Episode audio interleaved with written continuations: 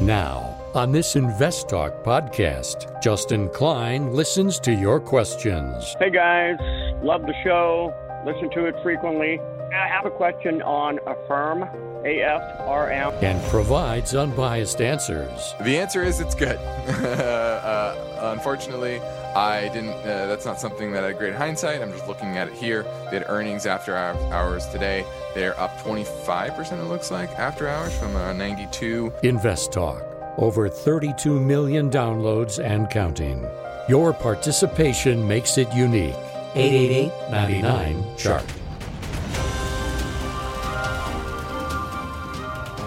This podcast is produced by KPP Financial. Steve Peasley, President. KPP Financial.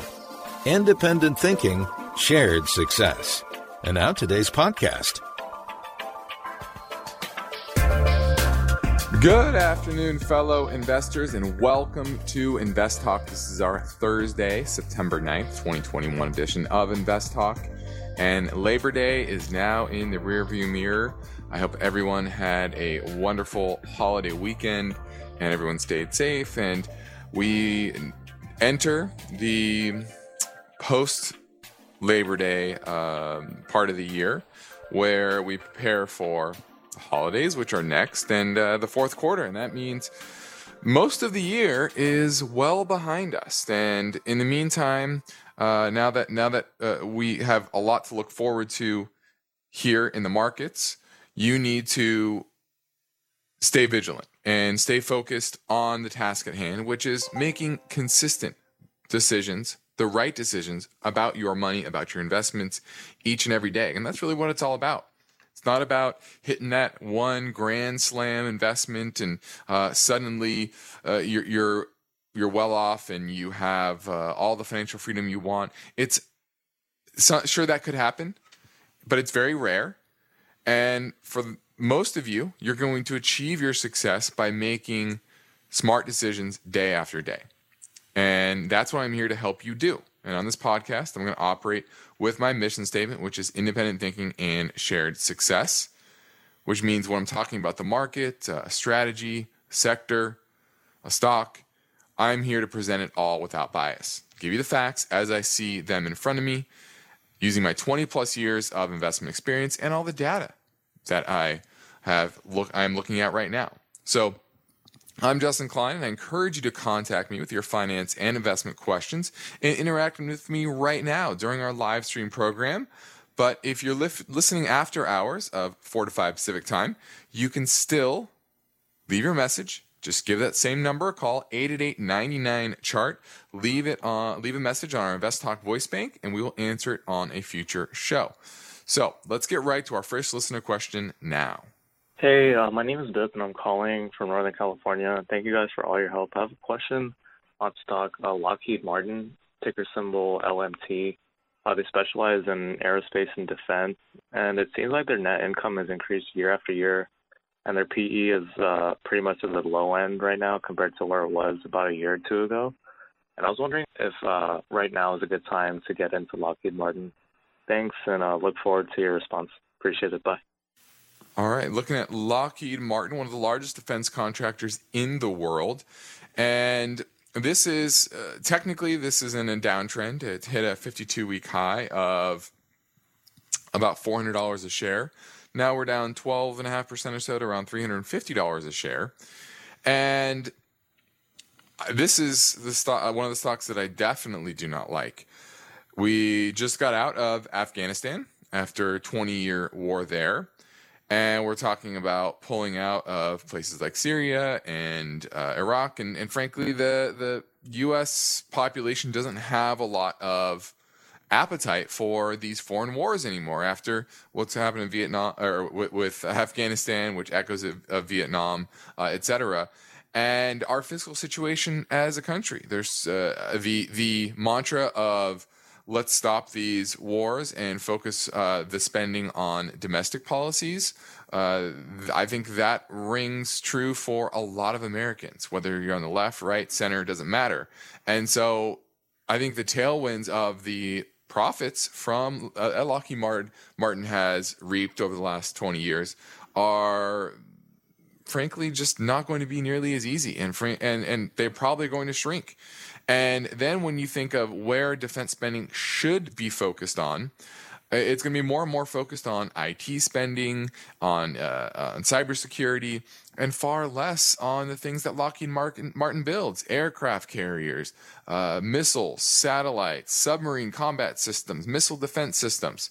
We we have the best in the world, and I don't really think that the U.S. government is going to spend uh, nearly as much on those type of systems going forward. And so this is not a name. I think this is a, a good, this is a value trap in my mind. And so I would pass on Lockheed Martin. Now, my focus point today is based on the story behind this headline Growth versus value investing. What do you need to know about both to make the most of your money? You know, value and growth investing can be divided in all kinds of sub strategies and competing philosophies. And we're going to break those down for you and help you understand the, the difference and the subgenres. Also, let's touch on going green, a funds going green, with new names like sustainable uh, and um, and green and ESG.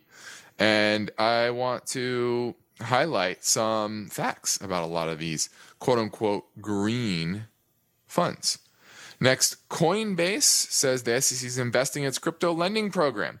This was a very interesting story and pretty funny to me, especially um, the CEO's Twitter rant uh, that was pretty embarrassing. So we're going to look at that. And then lastly, the Janet Yellen says the Treasury could exhaust its cash cons- conservation measures in October. That's in less than a month. So what will what could the ramifications be for the market as a whole?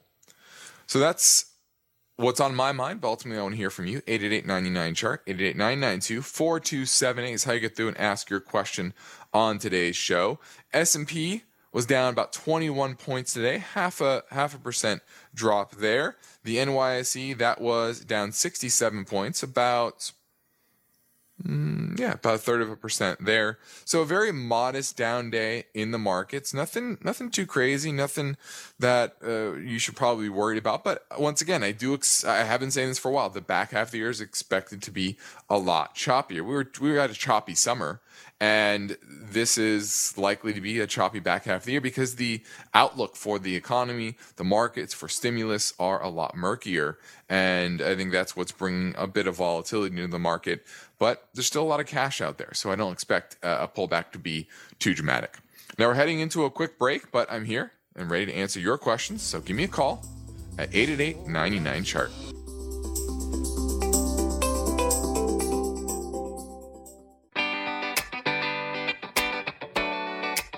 Summer's moving fast, and you can't afford to lose focus. So have your finance and investment questions ready and call Justin Klein now. Invest Talk 888 99 chart. Hey, I had a question for you guys. I heard you guys, for example, say that Procter and Gamble PE range was 17 to 26, and I was just wondering, how do you guys calculate that? How are you guys calculating that? Thank you.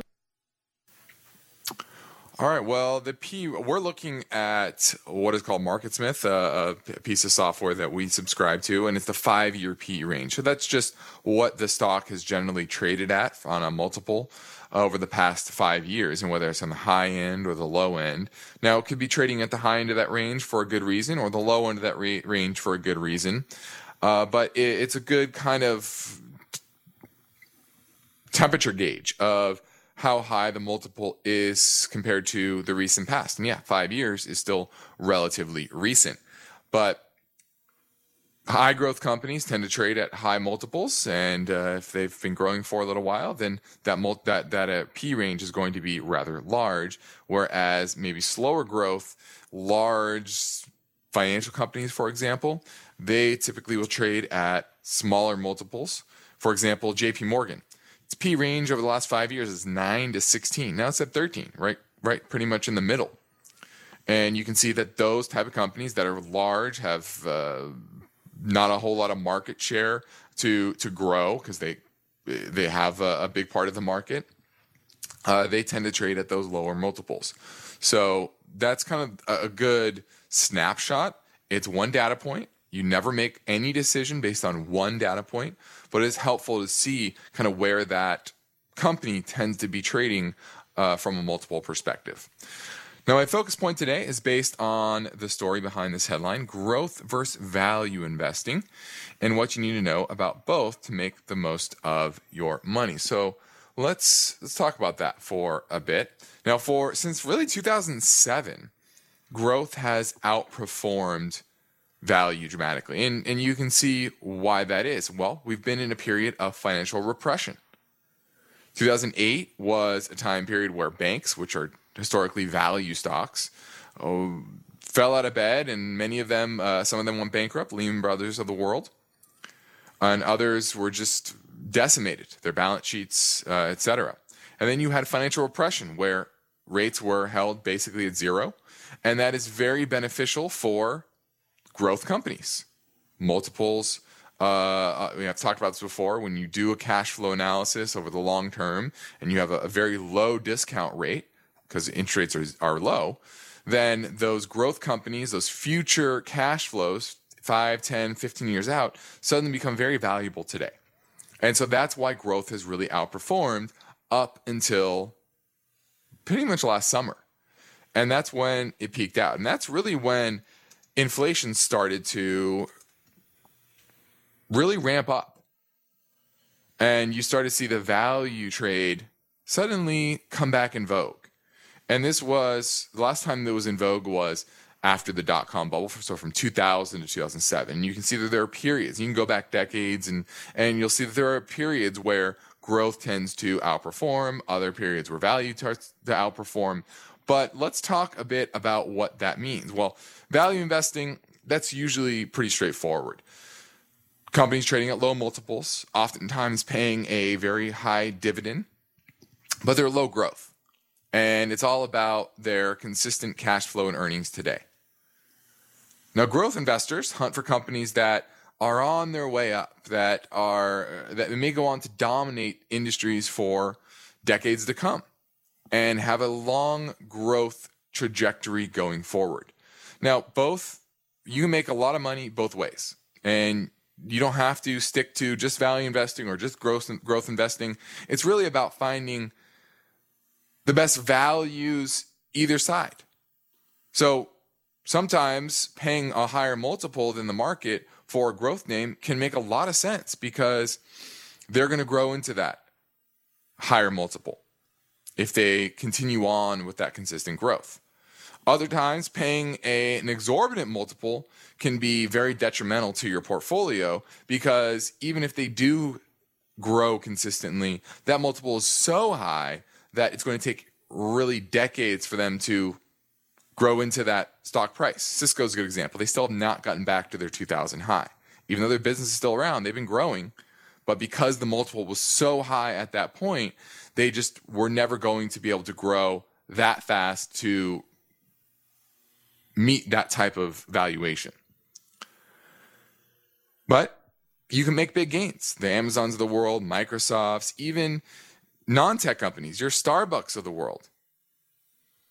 They climbed 433% between 2000 and 2006 as they really ramped up the, the coffee culture and, and spread across America. Okay. Now, growth stocks rarely pay dividends because they take their available resources and they put it into expanding, growing. But there are some metrics that you want to look at. First, return on equity, making sure that the money that they're reinvesting is actually beneficial to you, the shareholder. And they're not just throwing good money after bad. There's a lot of companies in today's market that are losing money consistently. And they're really in the business of issuing more shares so they, they can plow it into the business, lose more money, tout a big, great story, but frankly, their business is just not economical. Okay, so you got to make sure that their profit margins are good and they, they can consistently grow over the long term, not just for a couple of years, because in order for high multiple growth stocks to be cheap today, they need to have a reasonable multiple and grow for really a decade plus uh, at, at a high rate. And that's how you're successful on the growth side. Now, after the break, I'll get into the value side and what makes sense when you're looking at value companies. Now, you're listening to Invest Talk. I'm Justin Klein. For investors, the need to remain vigilant never ends, and that's why we're here. Help you manage your fear and greed, weed through the, the, the good data and the bad data, and help you become better investors. So we're taking your calls live at 888 99 chart.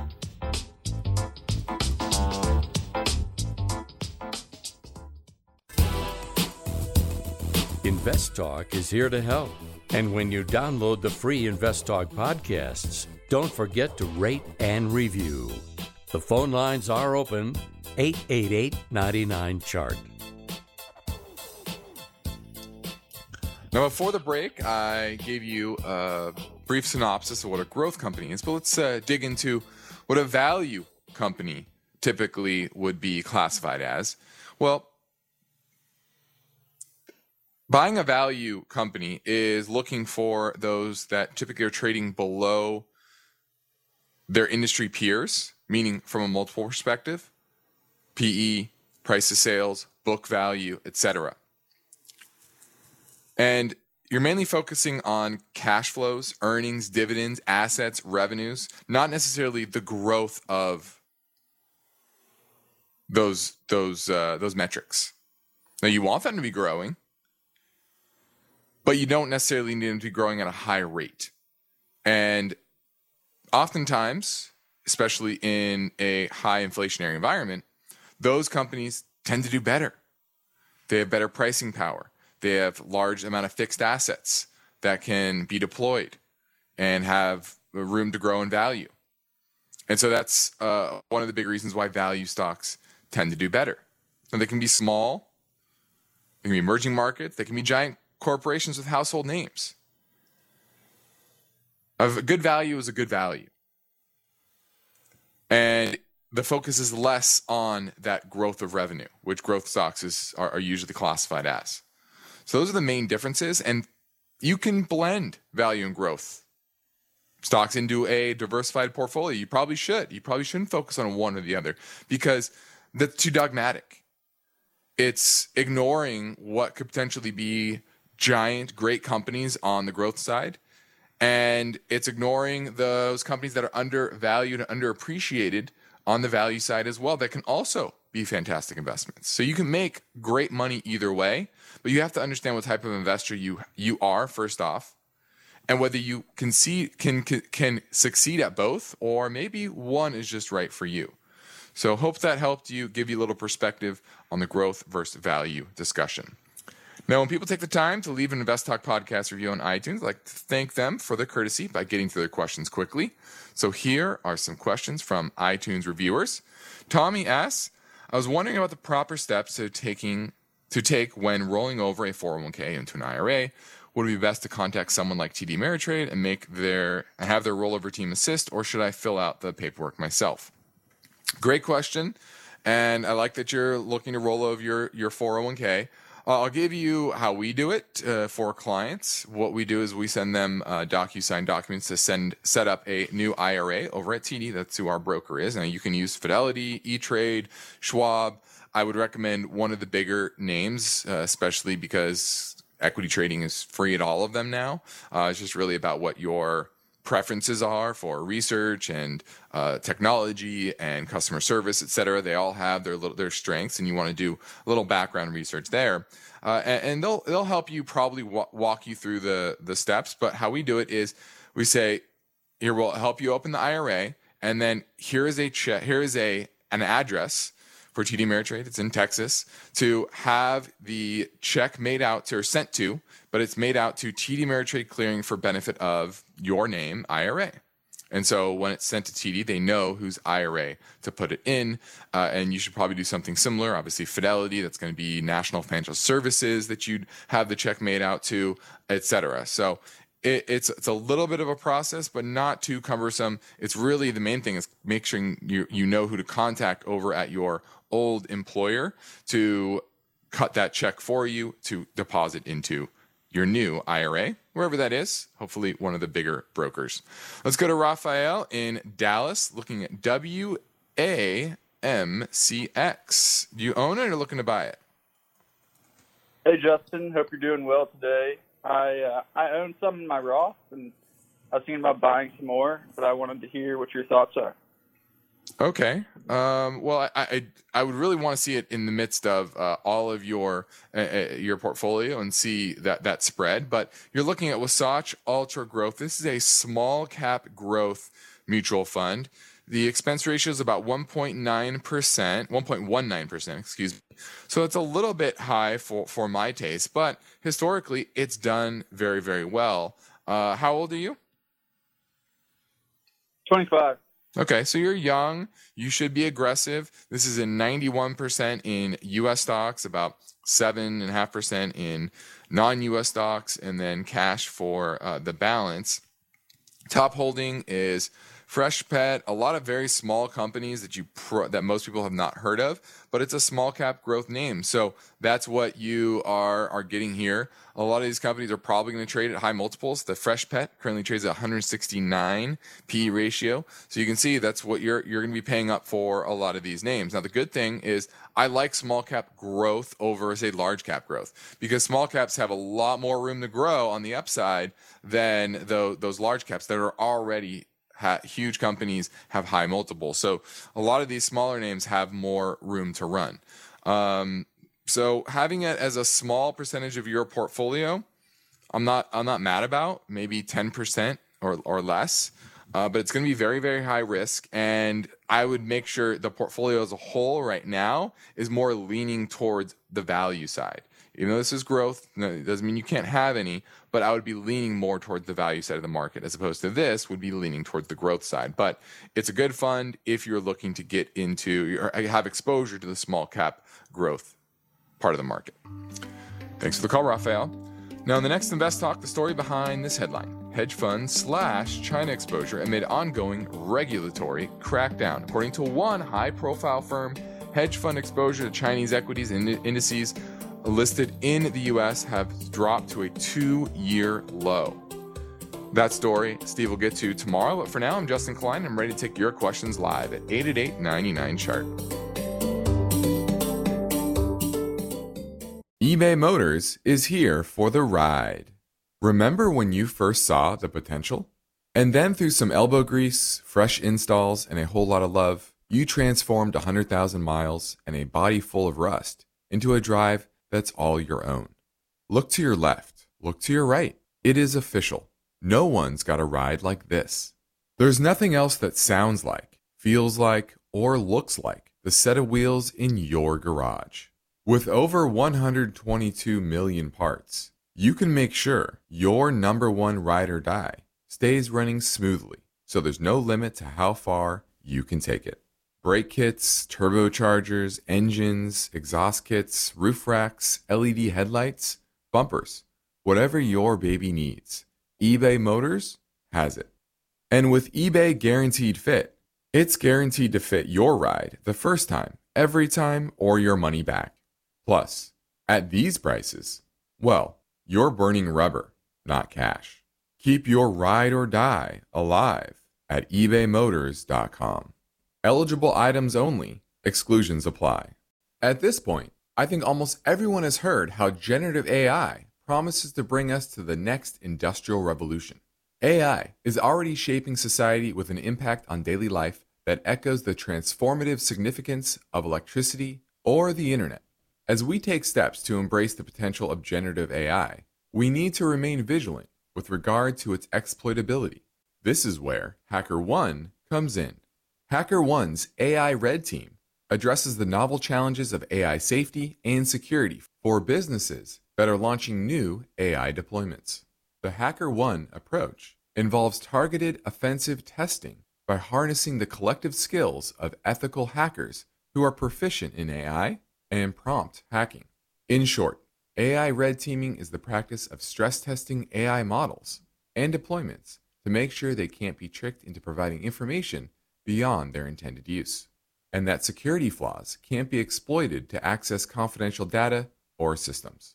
HackerOne seamlessly integrates with your existing tools to enhance communication and collaboration across development, security, and IT teams. So, stay ahead of the game in the battle against cyber threats with HackerOne's attack resistance platform. Learn more at hackerone.com. That's H A C K E R O N dot com.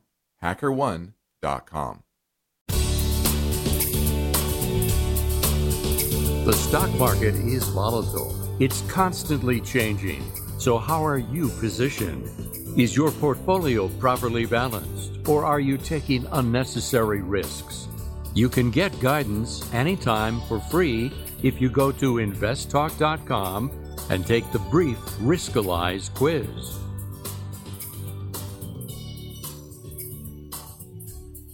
Now, since 2013, mutual fund companies have rebranded 64 uh, mutual funds to have names that represent that they are investing in more sustainable businesses.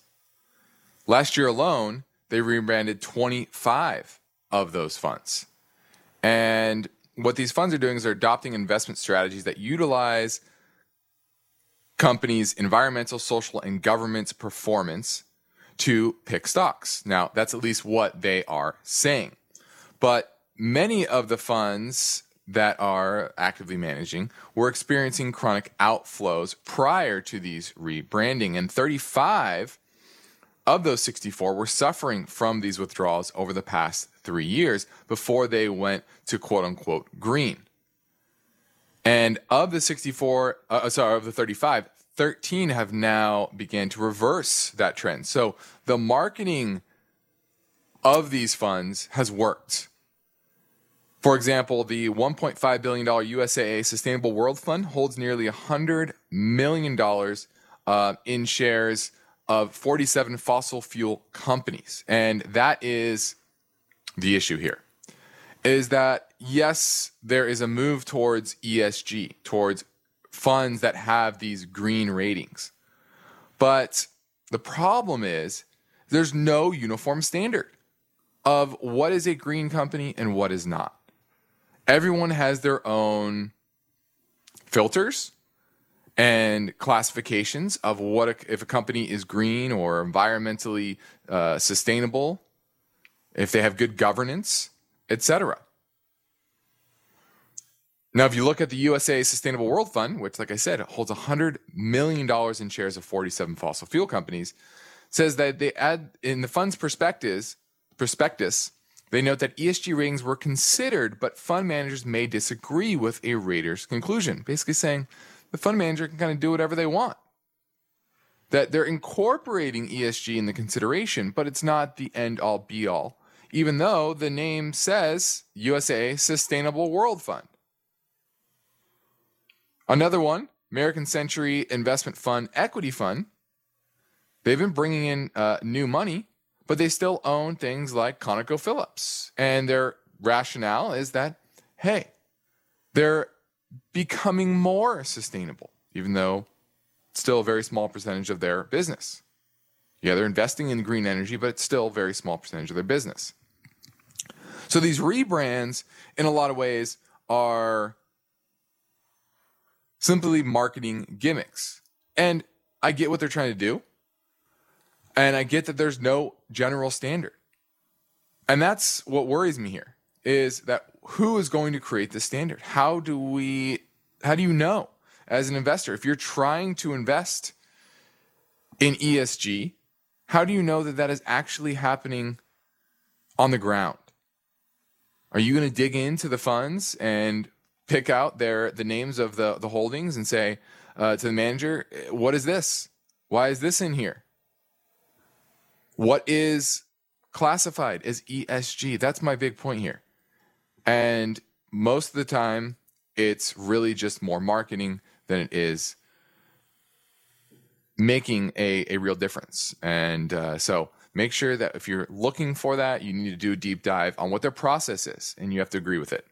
Now let's keep things moving and I pivot to the Invest Talk voice bank for a question that came in earlier on 888-99 chart. Hey guys, love the show. Listen to it frequently. I have a question on Affirm, AFRM. I have a pretty large position, and they have an earnings report coming up on Thursday.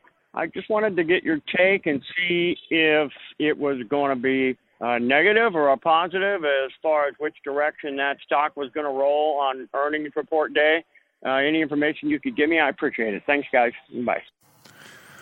Well, I don't know what they uh, are going to do on on uh, earnings report day. It looks like actually, uh, if I'm looking at this correctly, it might have been pretty good. Yeah, because I'm looking at 109. Let me go to a different source here. Yeah. Um, well, the answer is it's good. uh, unfortunately, I didn't. Uh, that's not something that I had great hindsight. I'm just looking at it here. They had earnings after hours today. They're up 25 percent. It looks like after hours from uh, 92 to 109.50, 110, somewhere in there. So you have a large position, and this is a growth name. This is a company that still, let me take a look at the, the data here. Yeah, they're still not making money. Um, let me see what their yeah, stock did well. Uh, revenue up 71% after hours. I know they, I believe they did a deal with Amazon, so there's probably some guidance in regards to that that the market liked. Uh, but they still lost 52 cents a share. And it's a very competitive space. Remember, this is just a, a, a lending platform. And so I would be, if you have a large position, sounds like you were a bit worried about this. I would be using this to trim your position, right size it down to uh, a reasonable amount, maybe three, five percent of your overall portfolio. So I'm um, glad it did well for you, but don't get too happy. Make sure you have good money management skills, good portfolio management skills, and rebalance when you have a day like this, especially in a name that's going to be very volatile over time. Now let's make a two caller voice bank questions in a row. This came from a listener in Wisconsin. Hi, my name is Jim. I'm from Wisconsin. I have a question about uh, something I've been hearing lately. I've heard that the largest transfer of wealth in American history is going on right now. I believe it's got something to do with inflation, and the way it's going right now, but I was wondering if you could explain the fundamentals of that or what the notion is to all that. Thanks. Uh, I don't believe it has anything to do with inflation. Uh, this has more to do with baby boomers who are estimated to pass $68 trillion down to their next generation. This is, this is a time most baby boomers are now retired. And I know there's a lot of you out there probably listening. Unfortunately, you're the, the generation before baby boomers, they're almost all gone. And so the baby boomers are the next to go and pass that on to the next generation. And so that's really what the greatest wealth transfer in history is really all about. Uh, there's so much equity tied up into their homes, tied up in their equity and, and, and stock portfolios. And so this is really that that question is uh, who are they transferring it to the Gen uh, X and and the uh, millennials generation. That's where the, the money is mainly going. And so I don't think it has anything to do with inflation. Uh, it's really just about the demographics of the country. And there's been, uh, the baby boomers have been in charge for a long period of time. Just go look at Congress. There's still a ton of them uh, there. And they have passed a lot of policies that have helped baby boomers, especially the Fed, lowering interest rates, creating uh, these high stock prices, high equity uh, or high home prices. That's been the main driver, and that's why they have most of the wealth. When you repress interest rates down to such low levels, those that own assets will benefit the most. And the baby boomers own the most assets, and that's why you're seeing this large transfer of wealth. Now, summer is all but over, and soon we'll head into the fourth quarter. And you're seeing a little market volatility here today. And I want to remind you that you need to be prepared to handle these type of circumstances. You need to know what your portfolio has, what type of risk you're taking, and does it meet your goals and your risk tolerance levels. And if you need help with that, I encourage you to reach out to myself or Steve Peasley to set up a free portfolio review assessment via telephone or go to meeting. What we do on those calls is go over your portfolio, your your risk tolerance level, your your financial plan if you have one, or or help build one, or start to build one, and then figure out how to make your financial path a lot easier, a lot more successful, a lot more fruitful, and get you towards financial freedom faster. And that's what we do on these calls.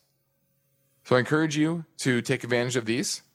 We do them at our company, KPP Financial, where we operate with the same philosophy of independent thinking and shared success, where we implement unbiased guidance and parallel investing, which means we invest right alongside our clients. So I encourage you to send me a message through investtalk.com or call our KPP financial offices in Irvine, California at 800 557 5461. We'd love to help you in any way. Now, next up, a question concerning covered calls that's coming up here on Invest Talk. Each day, Invest Talk listeners submit their finance and investment questions via phone or email. And Steve and Justin thank you for your loyalty. Would you like your question to be put near the top of the list? Just take a minute or two to leave a review and rating for Invest Talk at iTunes. And be sure to include a brief question with your iTunes review comments. Your rating is a vote of confidence that leads to higher visibility and causes more people to discover and listen to Invest Talk. So please tell your friends and family members about the free Invest Talk downloads at iTunes, Spotify, Google Play, and investtalk.com. Remember to include your brief question when you review and rate on iTunes. And of course, your calls are always welcome 24 7. Don't forget to call Invest Talk 888 99 Chart. Hi, Steve and Justin. This is Justin in North Carolina. Uh, I have a significantly overweight position in, in Oracle, and uh, I like the company long term, but, but think this is maybe a, a good uh, possible covered call option for me here. I don't have a lot of experience with, with covered calls, but is, do you think a, a, an overweight position in a company you like is a, is a good opportunity to, to consider covered calls? And if so, what would be the, the strike price targets uh, you would you sort of look at? Thank you. I believe he was talking about Oracle, if I heard that correctly. And Oracle has been consolidating up here right around the $90 level for quite some time. And if you are looking to sell a covered call, I'd have to bring up my system here. But when, uh, let me start broadly. Now, if you're looking at selling covered calls, a lot of people will look at the premium they're getting and they're more focused on that. I like to look more uh, from a technical perspective where there's support and resistance. Uh, in a call, they're typically looking at where there's the resistance. Now, with Oracle, because it's been consolidating for a while and it's near the highs on the chart, you're really going to have to go back um, many years to see if there's any overhead resistance on the stock. And it's near an all time high, so there isn't. So I would be more focused on. Uh, I would be more focused on finding the the right premium uh, because of that, because there's no upward resistance. Now on Oracle um, or any stock, I would be looking at around 30 to, to 60 days. That's the amount of time for expiration that you want to be uh, selling because you're still getting good premium, but your uh, your time decay over the next month is going to be very fast. And so you're looking uh, pretty much at the October strikes.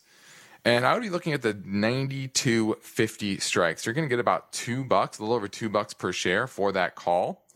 And you'd still give you a little more upside there, uh, but hedge you about $2 on the downside. Uh, so that's the strike I would go with an October 9250 call to bring that nice premium. And you should still get uh, another dividend, it looks like, between now and expiration as well. So I hope that helped. Now, I want to highlight a pretty interesting story here. And this is the fact that the SEC is investigating Coinbase over a lending program the company plans to market. And now it looks like they're going to sue the company over the offering. They got a Wells notice on this. And CEO Brian Armstrong went to Twitter and went on a rant calling the SEC's actions as sketchy, intimidate, with intimidation tactics, etc. And what was so interesting about this rant was that it was pretty embarrassing for Brian Armstrong because he really didn't understand what exactly a security was. He was shocked to know that if you are paying interest on a deposit, or uh, you're paying interest on a deposit, and the and the principal is not guaranteed like it is with a bank with FDIC insurance, then it is a security. You didn't know that. Even though that's uh, in acts that have been securities acts that have gone going back to the 30s.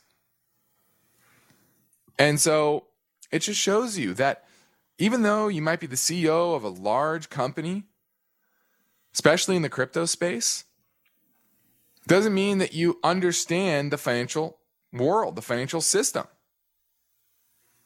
And crypto companies in the past have complained that regulators won't explain whether products should be classified as securities or not. Well, look at the history, look at the laws. You don't go to the SEC and ask the SEC to explain how something works. You hire a securities lawyer and say, This is what I want to do. Can I do it? And they give you advice because they look at the laws. And so it, it's really shocking to me that you have the CEO of a public company, pretty much the largest broker within the crypto space, so lost when it comes to being able to navigate basic securities laws and understanding of what a security product is or isn't, and can't figure out how to hire a lawyer themselves. So, this is a good example of how crazy and wild the crypto space is. When you have the leader of the largest public company in the space being so, frankly, unprofessional. So, just wanted to highlight that. This is Invest Talk. I'm Justin Klein. We have one goal here to help you achieve your own version of financial freedom. And our work continues after this final break. So get your questions in now at 888 99 chart.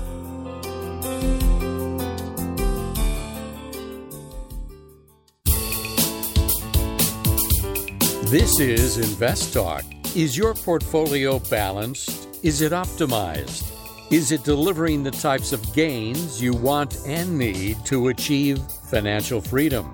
Well, turn up the volume because there are many questions that deserve unbiased answers.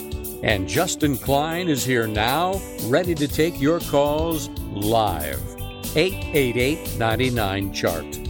Hey, Stephen Justin. My name's Wes. I'm from Nashville, Tennessee, and I was calling because I'm a young financial professional in the financial services industry, and I was looking at my 401k options and had done some research on small cap value and small cap growth and uh, how they tend to outperform other asset classes in the long haul due to their risk return trade off, and was wondering why someone young like myself wouldn't just put everything 100% in like a small cap value index because it tends to be a little cheaper and outperform growth in the long haul and uh, was wondering if there's really any reasons to react to negative downturns in the market or if a buy and hold strategy till I'm closer to retirement could make sense. But look forward to hearing your insight on it and I enjoy listening to your show.